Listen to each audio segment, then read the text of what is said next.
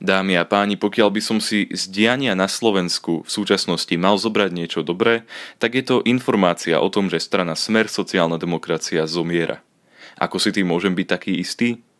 Nemyslím si, že strana, ktorá by cítila svoju suverénnu pozíciu na politickom trhu, by sa necelé tri týždne pred voľbami uchýlila k takým zúfalým riešeniam ako úmyselnému rozdeľovaniu Slovenska na východ a západ a podplácania vlastných voličov z peňazí daňových poplatníkov.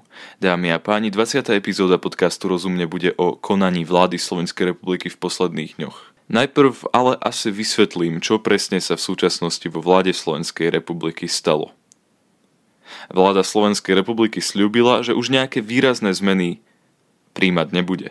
Avšak Peter Pellegrini sa vyjadril, že si to súčasná situácia vyžadovala, pretože si nemôžu byť istí tým, aká vláda sa na Slovensku sformuje a že či to náhodou nebudú nejakí rozumní ľudia, ktorým dojde, že rozhadzovanie peňazí zo spoločných peňazí nie je úplne dobré. A tri týždne pred voľbami, dámy a páni, tri týždne pred voľbami, keď Smer mal túto krajinu v rukách 12 rokov, tak tri týždne pred voľbami vyšiel návrh o tom, aby sa zvýšil prídavok na dieťa o 25 eur, čiže na 50 eur, aby sa vianočný dôchodok zmenil na 13. dôchodok a aby sa zrušila platba za diálnice pre osobné vozidla.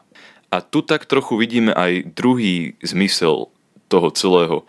Nejde len o prvoplánové podplácanie občanov Slovenskej republiky ich vlastnými peniazmi, ktoré odviedli do daní, ale ide aj o znova nejaké vydesenie slovenskej spoločnosti, pretože keď sa vláda uchýli k tomu, aby porušila svoj vlastný sľub a začala rokovať o nových zmenách necelé 3 týždne pred voľbami, tak v človeku to môže vzbudiť taký pocit, že aha, tak čo príde po nových voľbách, to nemusí byť úplne super a preto by sme sa to mali snažiť zachovať tak, ako je to teraz.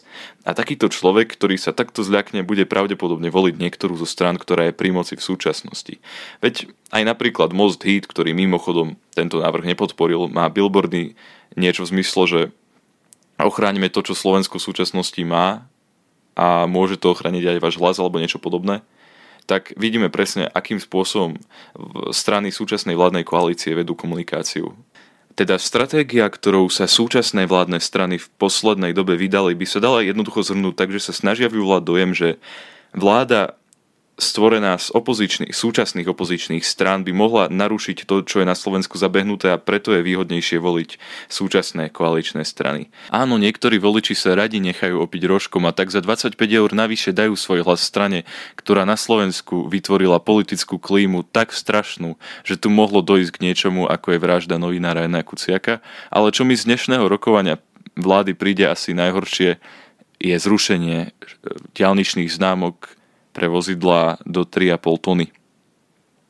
Toto je absolútny ľavicový populizmus v tej najhoršej podobe, pretože ako často a rád hovorím, nič zadarmo nie je naozaj zadarmo. Zaplatia si to budúci daňoví poplatníci a takýmito hlúpými opatreniami zadlžujeme aj budúce generácie. A to hovorím ako zástupca budúcej generácie a preto som pekne zhrozený z toho, že sa niečo také deje nedokážem pochopiť, ako dokážu byť ľudia tak zaslepení, že vidia len to, že niečo neplatia a nevidia, že to reálne zaplatia zo svojich daní. A to sa netýka len tých diálnic, ale aj vlákov zadarmo, obedov zadarmo na základných školách a vysokých škôl, ktoré sú na Slovensku zadarmo. Vráťme sa teraz ale späť k tomu zvýšeniu príspevku na dieťa o 25 eur a 13. dôchodku.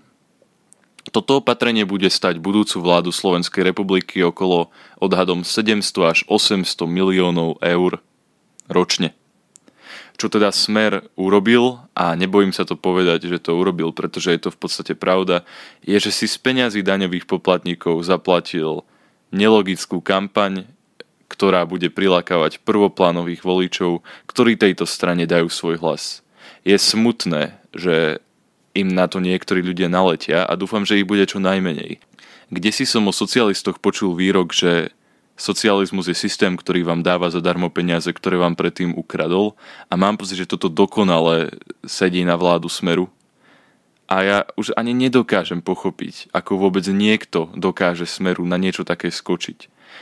mne to ani nejde do hlavy a to nedokážem pochopiť, ako by som sa mohol nechať na niečo také nachytať. Bohužiaľ, smer má stále okolo tých svojich 17 až 18% Dámy a páni, prosím, choďte voliť. A ja sa s vami lúčim.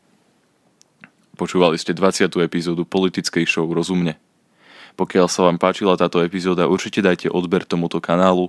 Po prípade, keď to počúvate na Spotify, tak dajte follow tomuto podcastu a zdieľajte ho. Do počutia. Od mikrofónu sa s vami lúči Michal Lukáč.